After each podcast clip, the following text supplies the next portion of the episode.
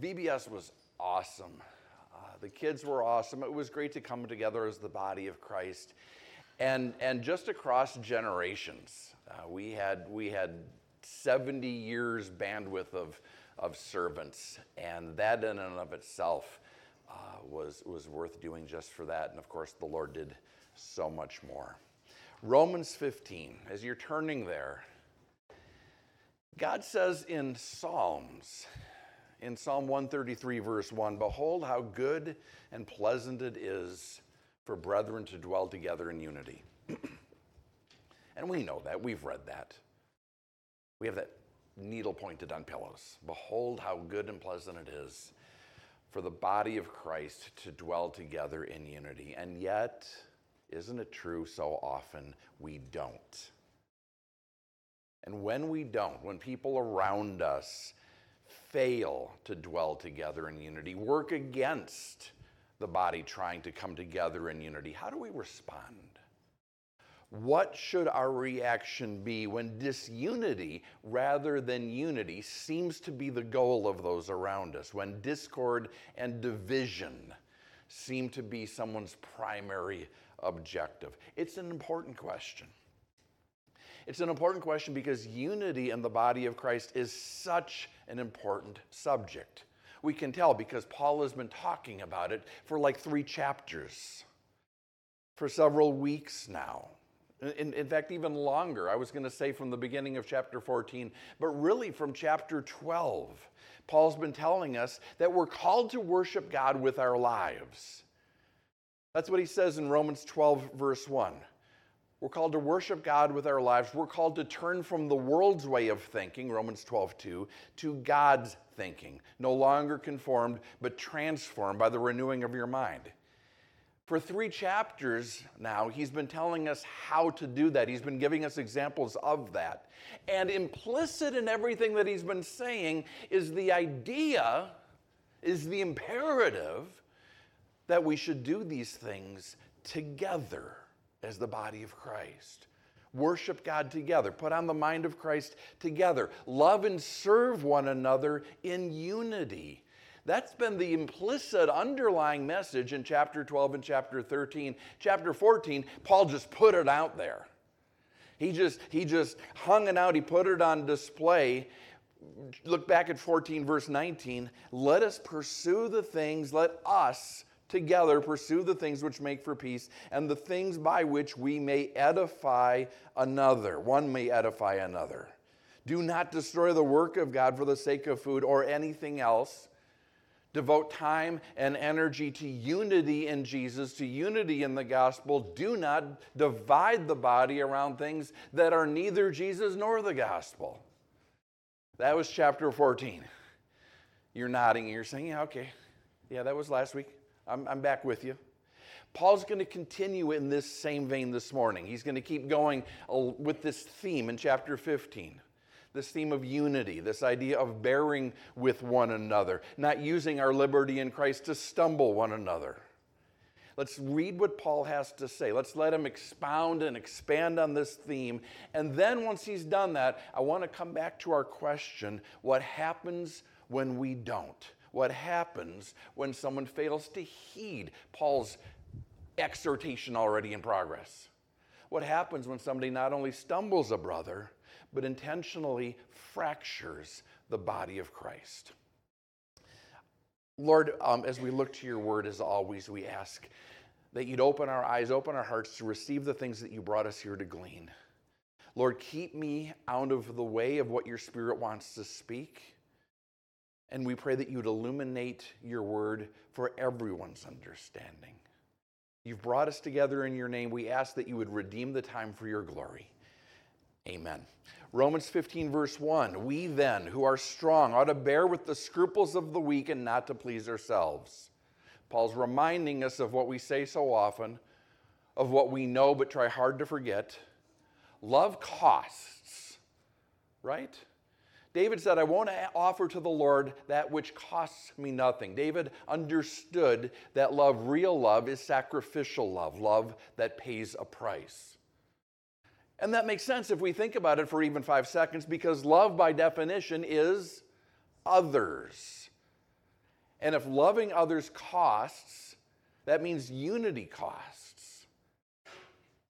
And if unity requires that we set aside things for, for the sake of not stumbling others, if that means that, that we have to, to live in a way that might be irksome or inconvenient or even annoying, guess what Paul is telling us? That's what love does.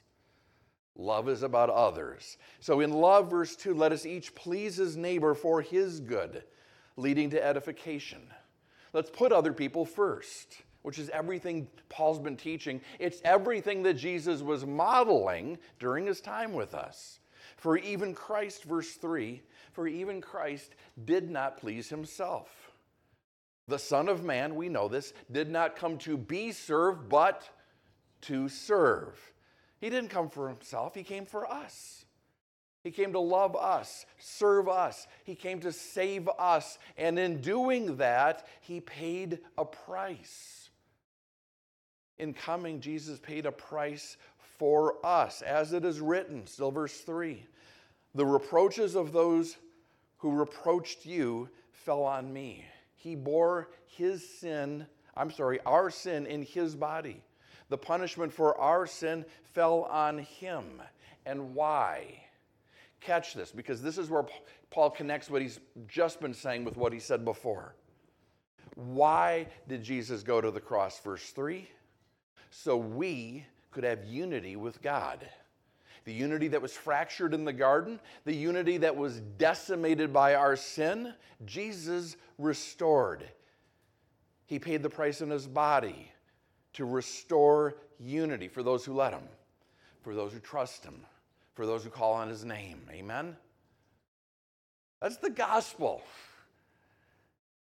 We should say amen. We should stop and, and, and, and, and just raise a hallelujah when we encounter the gospel, when we remember the gospel. Jesus went to the cross. Jesus shed his blood. Jesus bore our wrath so we could be forgiven. And because of that, let's not lose Paul's train of thought. Because of that, Paul's been talking about unity. He's been saying Jesus models unity. Jesus models sacrifice for unity. He came to pay the cost, the price for unity. When we think about it, that's the whole point of his ministry. In fact, it's the whole point of the Bible. Verse 4 whatever things were written before were written for our learning, that we, through the patience and comfort of the scriptures, might have hope.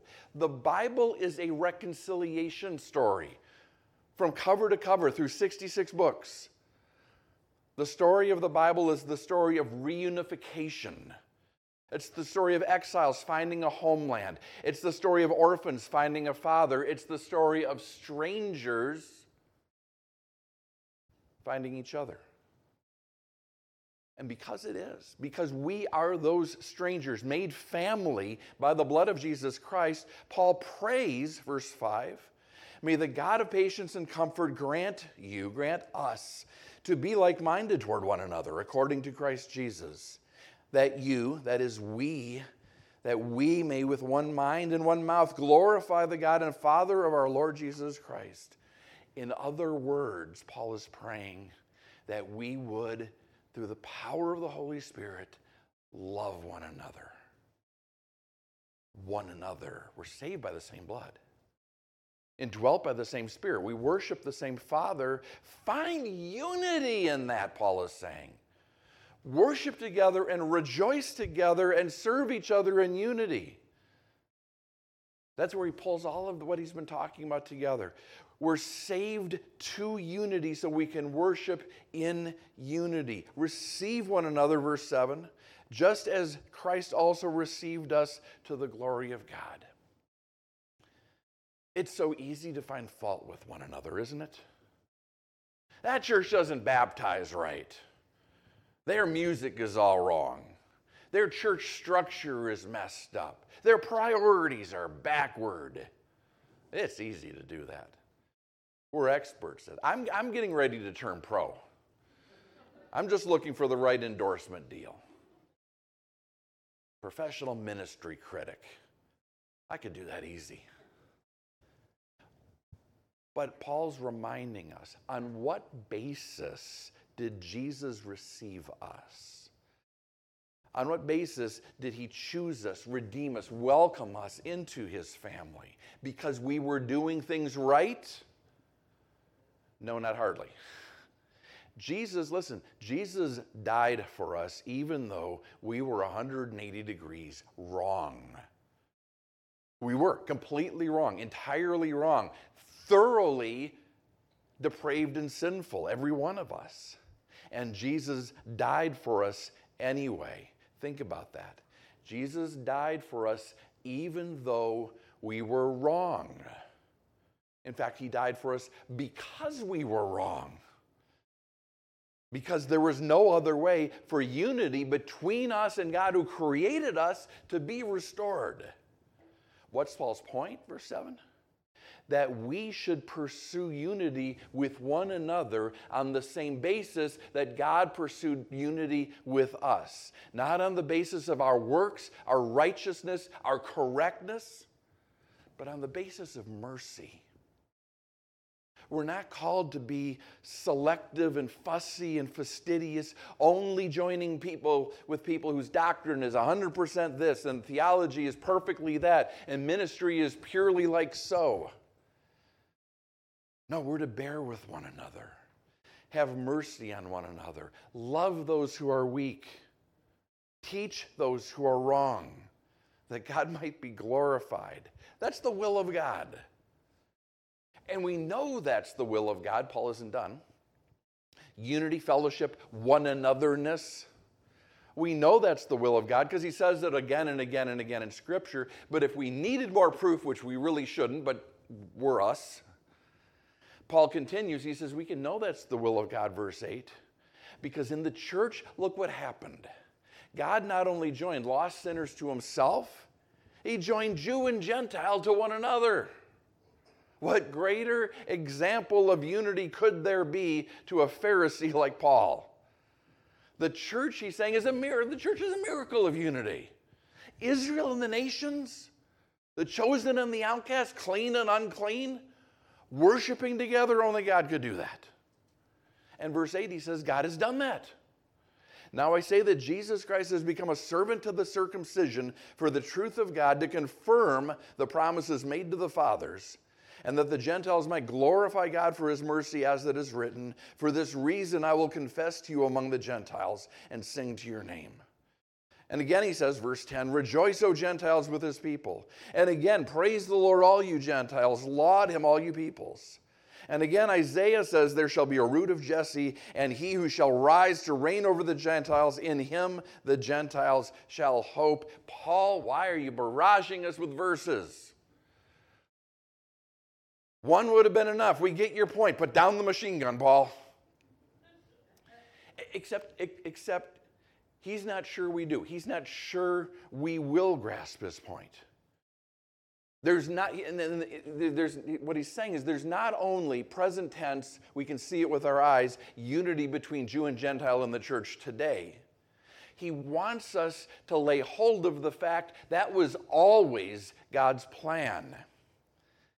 And, and what he just reminded us of is that every part of the Old Testament says so. The historical books, verse 9, he quotes 2 Samuel. The Pentateuch, verse 10, he quotes Deuteronomy. Psalms, the writings, verse, verse 11, he quotes from Psalms. The prophets, verse 12, he quotes from Isaiah. God's plan for the church is and always has been unity. Unity between people and Him, unity between people and each other. Jew and Gentile is what Paul is pointing out, but by extension, he's also saying male, female, rich, poor, slave, free. Whoever calls on the name of the Lord is reconciled to him in unity. Whoever repents and trusts in Jesus has unity with God. And those who belong to God, therefore, should have unity with each other, which is a miracle, which is only possible through the power of God because we're selfish. But Paul closes out this section by pointing out we have the power of God. The power that raised Jesus from the grave lives in us. And so Paul prays, verse 13, may the God of hope fill you, fill us with all joy and peace in believing that we may abound in hope by the power of the Holy Spirit. Abound in the hope, in the promise, in the potential that we actually can dwell in peace and unity with each other.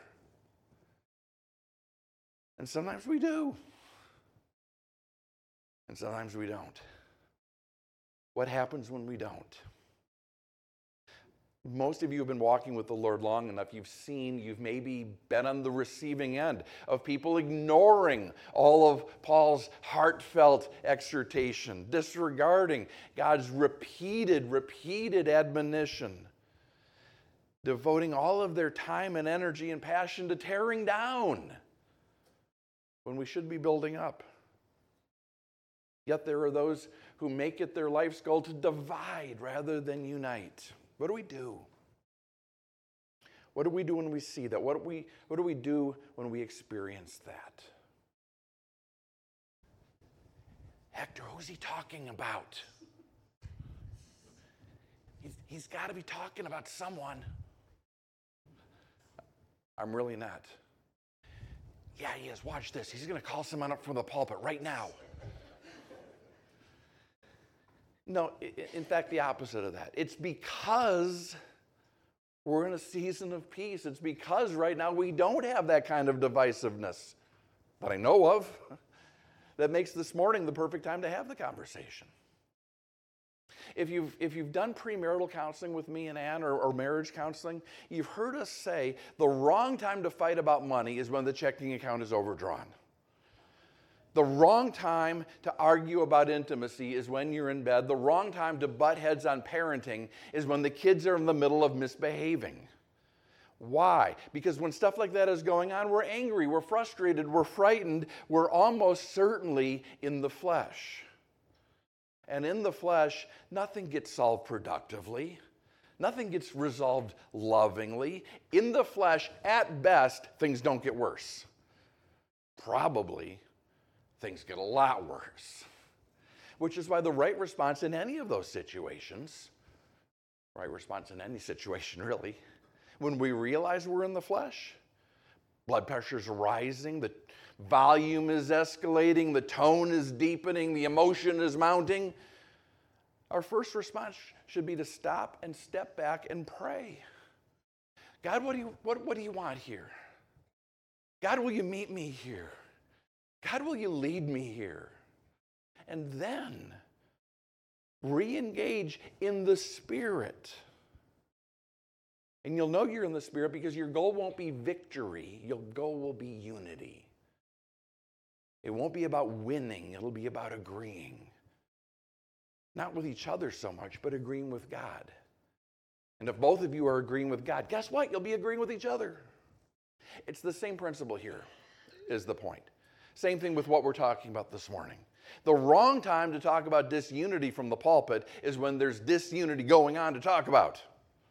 Because it would be hard to do it objectively, and even if I did, no one would believe it. And we'd end up just deepening the divide.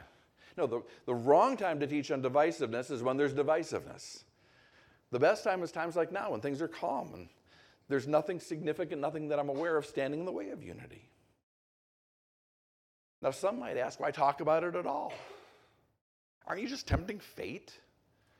I mean, in baseball, you don't talk about a no hitter. If it's not broken, maybe don't fix it, Patrick. Answer A, I'm not superstitious. B, things break whether we talk about them or not. You know, Paul's writing what he's writing here. He's, he's, he's saying everything he's saying here because he's seen divisiveness in the church. That's why he's exhorting us in the other direction.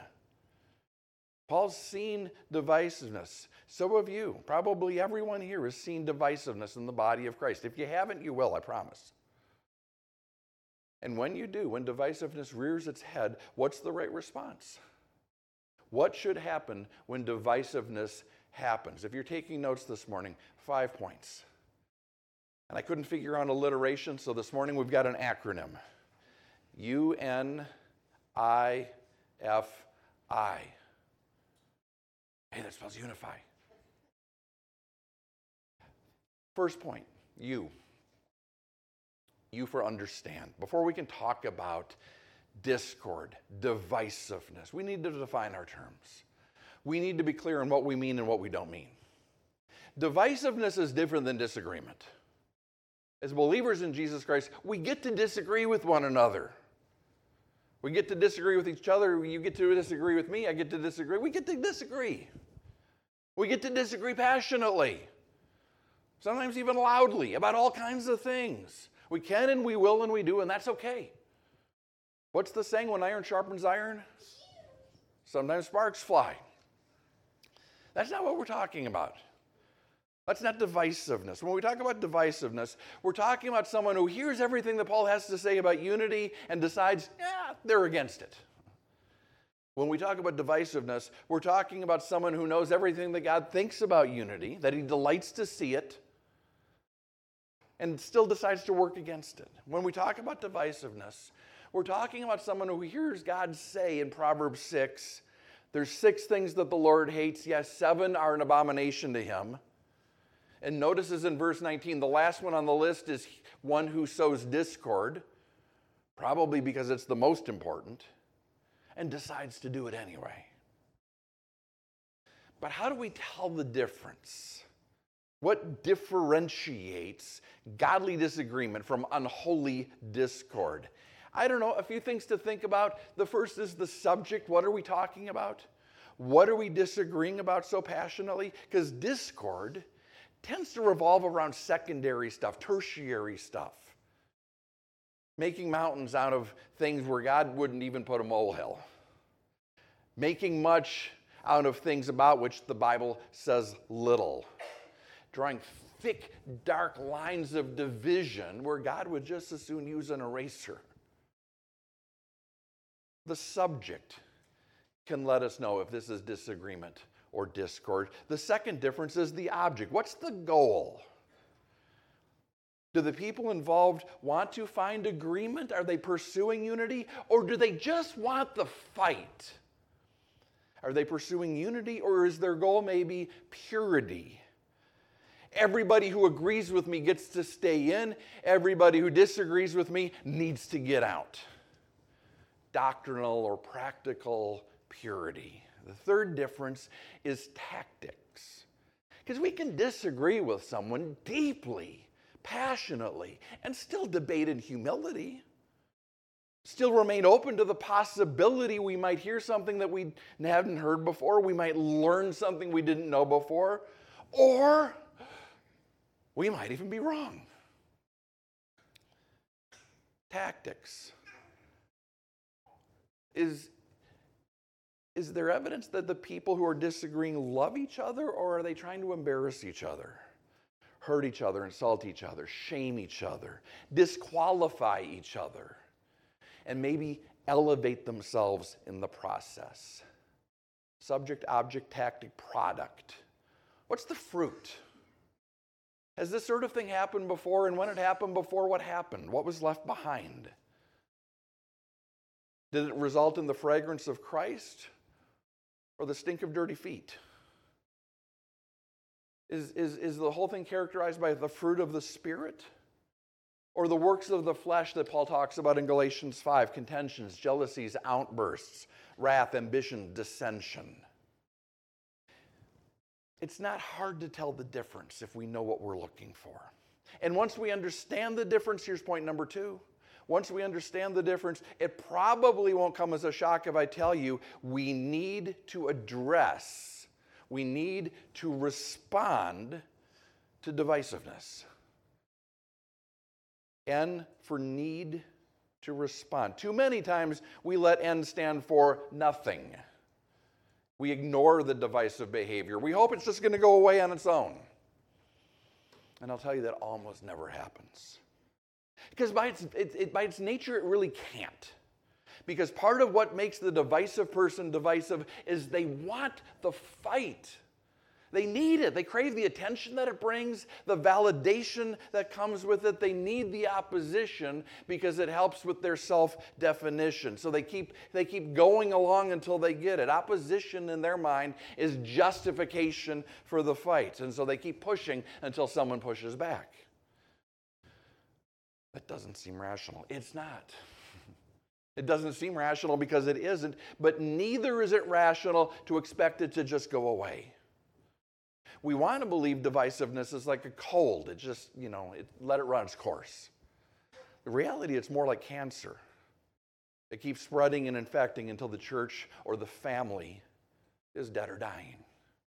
Which sounds dramatic, I know.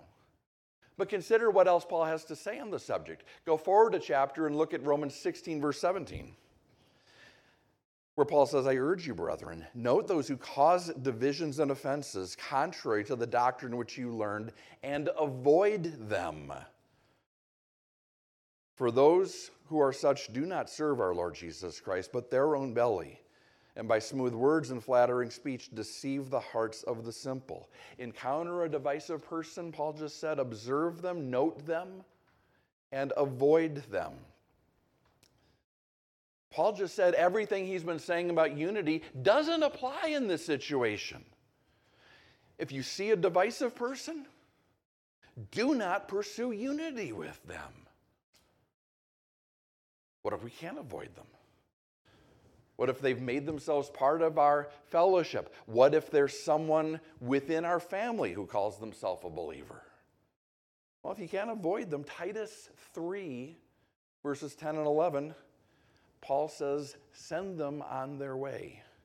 Reject a divisive man after the first and second admonition, knowing that such a person is warped and sinning, being self condemned. That's heavy.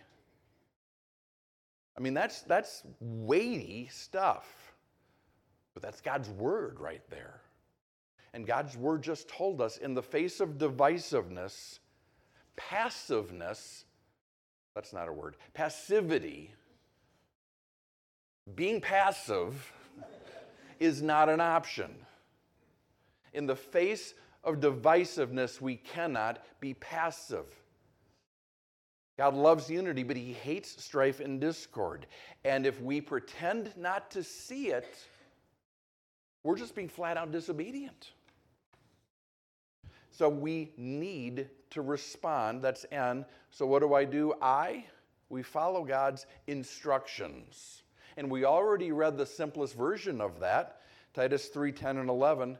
Let's read it in the New Living Translation to make it as, as accessible as we can. If people are causing divisions among you, give them a first and second warning. After that, have nothing more to do with them. I don't think it could be more straightforward.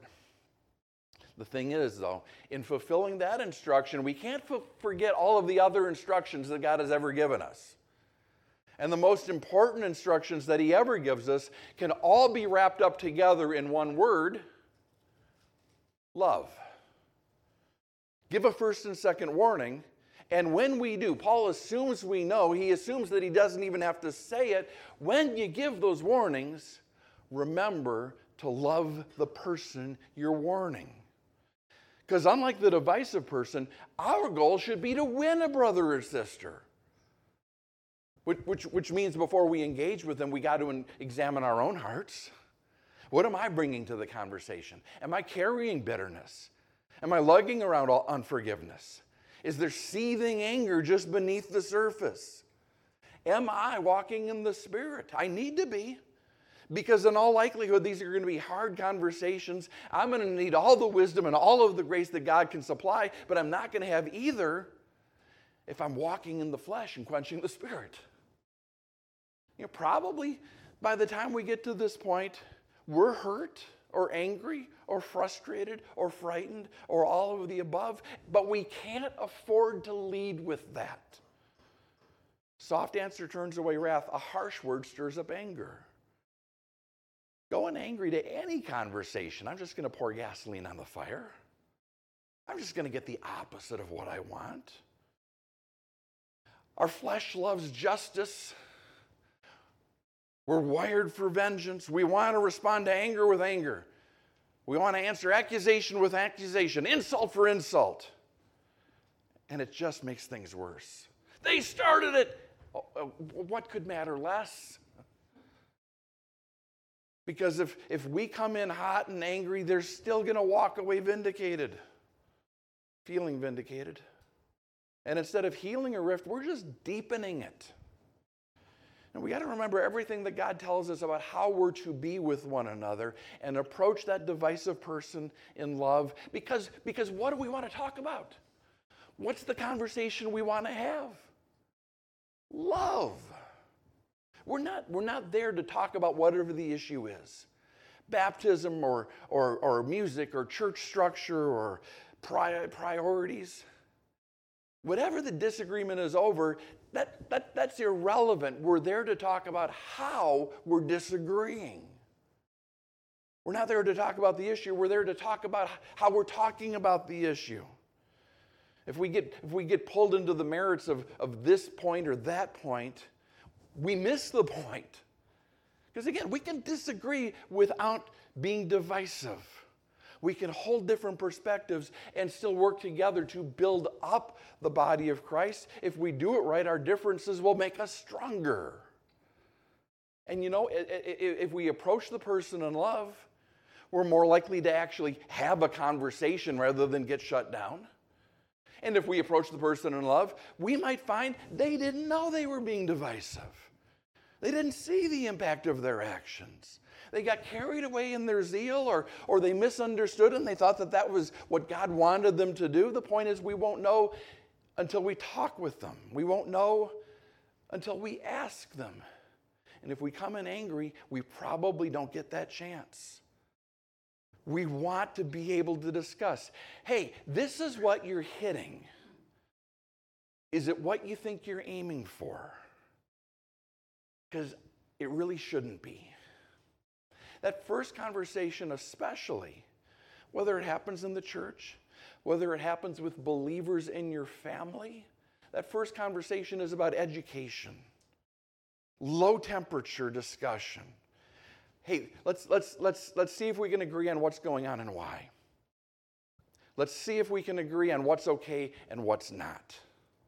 Second conversation, if it's necessary, by God's grace, maybe it won't be, but second conversation, if it is, that, that's probably more admonition or correction. First conversation, lots of benefit of the doubt. Love hopes all things. Maybe you didn't know. Maybe you didn't see. I don't think you understand, but, but, but, but here's the line. And this is why it's there, and this is why it's important. Second conversation hey, couldn't help but notice you're still on the wrong side of the line. Or maybe you slip back across the line. I, I don't know, but you need to be on the other side of the line. And then if things still don't change, if the divisive behavior continues after education and correction, if they keep wanting to talk about how they're justified to do the things they're doing, if they continue to resist correction, if they say, Who are you to even talk to me about this? We're, no, then it's time to ask them to leave. Time to reject them, New King James. Time to have nothing more to do with them, New Living. Not at church, not outside church, which is a false dichotomy because we are the church after a second warning. Does that mean two and only two and never more than two? Never three, absolutely not four? I don't know. I, it doesn't seem like Paul to be that legalistic, and I don't think he is. Is there grace for the person who's trying to change? Yeah. The person who's humbling themselves, you can see softening of their heart. They're asking for help. And they're still tripping over old habits. Of course, there's grace. Paul's point in saying two strikes and you're out is that the person who doesn't want to change isn't going to change. So let's not sit around waiting for something to happen that isn't going to happen because people will get hurt in the meantime. The person who doesn't see they're divisive, doesn't care they're divisive, and who exactly are you to tell me anything? If they don't start to turn around after two conversations, after education and correction, if they don't change after two, they're not going to change after three or four or six or ten. So don't wait. Don't wait, but don't forget everything we know. Don't forget love. If we're asking somebody to leave, leave the church, leave the family, understand the purpose of discipline is always restoration. I love you guys. Yeah, if down the road there's genuine repentance, we want to leave the door open. And we want them to know that that door is open, but they need to know that until then they can't be here. It's a message that needs to be communicated gently but unambiguously. We need to speak the truth in love clearly in front of witnesses to make sure that everybody has the same understanding so everyone knows what was and wasn't said. If we do it right, we're going to have the conversation with sadness and not vengeance. We're going to do everything we can to express with, with our words, with our tone. We're not out to hurt them. We just can't let them continue hurting the people around them. And it's not a time for discussion or debate. It's, it's, a, it's a time to deliver a message. We love you and you need to stay away. And they won't believe it, but, but, but it has to be true, and we need to be in prayer until it's true. We need to love them, whether they believe it or not, because that is what we're doing. Letting sin continue to go unchecked, letting them continue in sin uncorrected, isn't loving. It's the opposite of loving. Whether they see it that way or not, we're doing what we're doing to love the body of Christ, to love our family at home, to love the person we're speaking to. And, and, and sometimes that's the end of it. Sometimes it doesn't go any further because a lot of divisive people are bullies. Stand up to them, they crumble. Other times, there's fallout. Which isn't surprising because divisiveness is a form of idolatry, right? Being right, being pure of doctrine, being the center of attention, standing alone against the barbarians. There's a lot of different variations of that idolatry, but divisiveness is idolatry. What happens when you get between someone and their idol? Boom. It's not pretty. Even before you ask them to leave, sometimes in the, in the very first conversation, you'll be met with anger, with rudeness, with, with crocodile tears and all kinds of promises, with threats of retaliation. I'll split this church. All of which might tempt us to ask is confronting divisiveness really worth it? Because I know I'm buying myself a lot of drama. That's why we need to be prayed up going in. We need to let the Lord convince us we're doing ministry in His name. And if it's in His name, it's going to be in His Spirit. We need to let Him remind us in the moment that it's worth it for what, whatever we're getting back. We're doing it for good reasons, for God reasons. Because the bottom line is if we don't have that hard conversation in love, other people will get hurt, will keep getting hurt, because by the time you're having the conversation, damage is already happening. Kicking the can down the road, convincing each other, well, let's just wait and see how it plays. That, yeah, that might delay an immediate blow up and it might make things easier for a while. But the long term consequences of letting discord continue unchecked are always worse. Unity will be compromised, that's obvious. Credibility of leaders, leader of the church, leaders of the family, the credibility will suffer. Relationships will be damaged, discipleship will be hindered. The reputation of the church will collapse, outreach will cease because everybody's focused on the drama within. And fear wins. Fear wins. The threat of fallout is not a reason to not confront divisiveness, it's a reminder why we have to. We have to. We have to do it well. We have to do it with the goal of reconciliation. We have to do it remembering that the spectrum between subtle and blunt is not the same as the spectrum between nice and nasty. I can be blunt and gentle, blunt and loving, blunt and kind. I have to do it prayerfully. We have to do it in community, never unilaterally. We have to do it confidently. Odds are it will not be fun. And if you think about it, it shouldn't be fun. If it's fun, it's vengeance, and that's not what we're about. but it will be in obedience. Matthew 18 20. We quote the verse a lot. We quote it out of context. Jesus is saying, Hey, where two or three are gathered in my name, I'll be there in your midst. That's, that's not just a blanket promise for everyone all of the time doing whatever they're doing.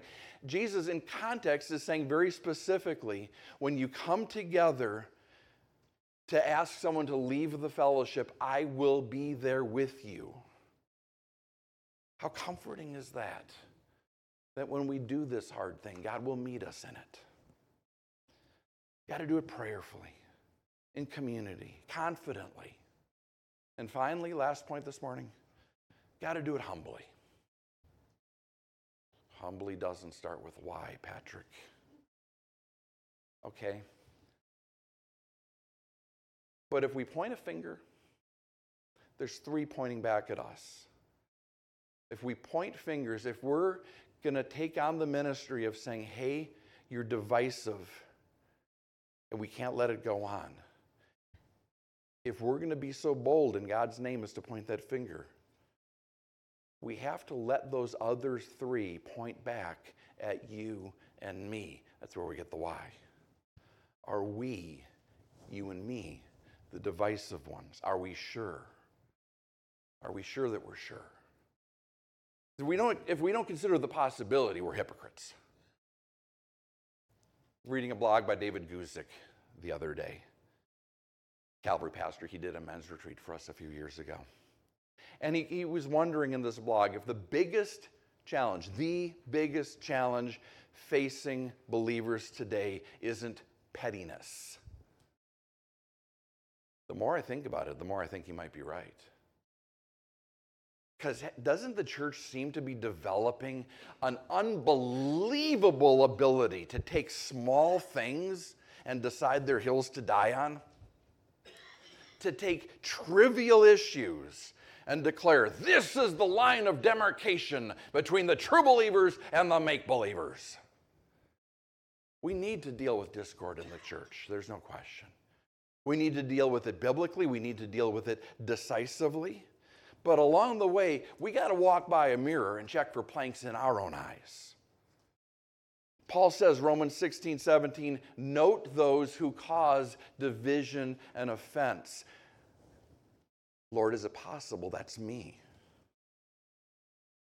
Before we confront anyone for being divisive, we need to make sure that we're not the ones whispering suspicions, exaggerating problems for, the, for effect distorting others' positions to make ourselves look good, serving our own appetites for attention, slandering those who are in opposition to us on our pet issues. And the best way to make sure that we're not is to be diligent to do the opposite, to pursue unity, the way that Paul has been saying the way the Holy Spirit says again and again in His Word. The best way to make sure we're not the divisive ones is to seek and pray and pursue and labor to do what Paul says in Ephesians 4 to walk worthy of the calling with which we were called, with all lowliness and gentleness, with long suffering, bearing with one another in love, endeavoring to keep the unity of the Spirit in the bond of peace. And when we do, we get to look around and say, Behold, how good and pleasant it is when we work for and delight in unity. Father, we thank you. And we will spend eternity thanking you for the eternity, for the, for, for the unity that we have with you, the eternity, that, uh, the unity that we have in you. Words fail, Lord. We thank you for the price that you paid for our unity, for our reconciliation to our Creator. And we know, we read, we understand, you've entrusted to us the ministry of reconciliation. We're beggars sent out into the world to tell the other beggars where to find the bread. And if we're biting and scratching and clawing at one another, no one will believe it. Teach us unity. Teach us peace. That we might be ambassadors for the Prince of Peace, not in word only, but in deed. Teach us unity that the world might know that we're Christians by our love that we might make the unbeliever jealous for what we have, the family that you've brought us into.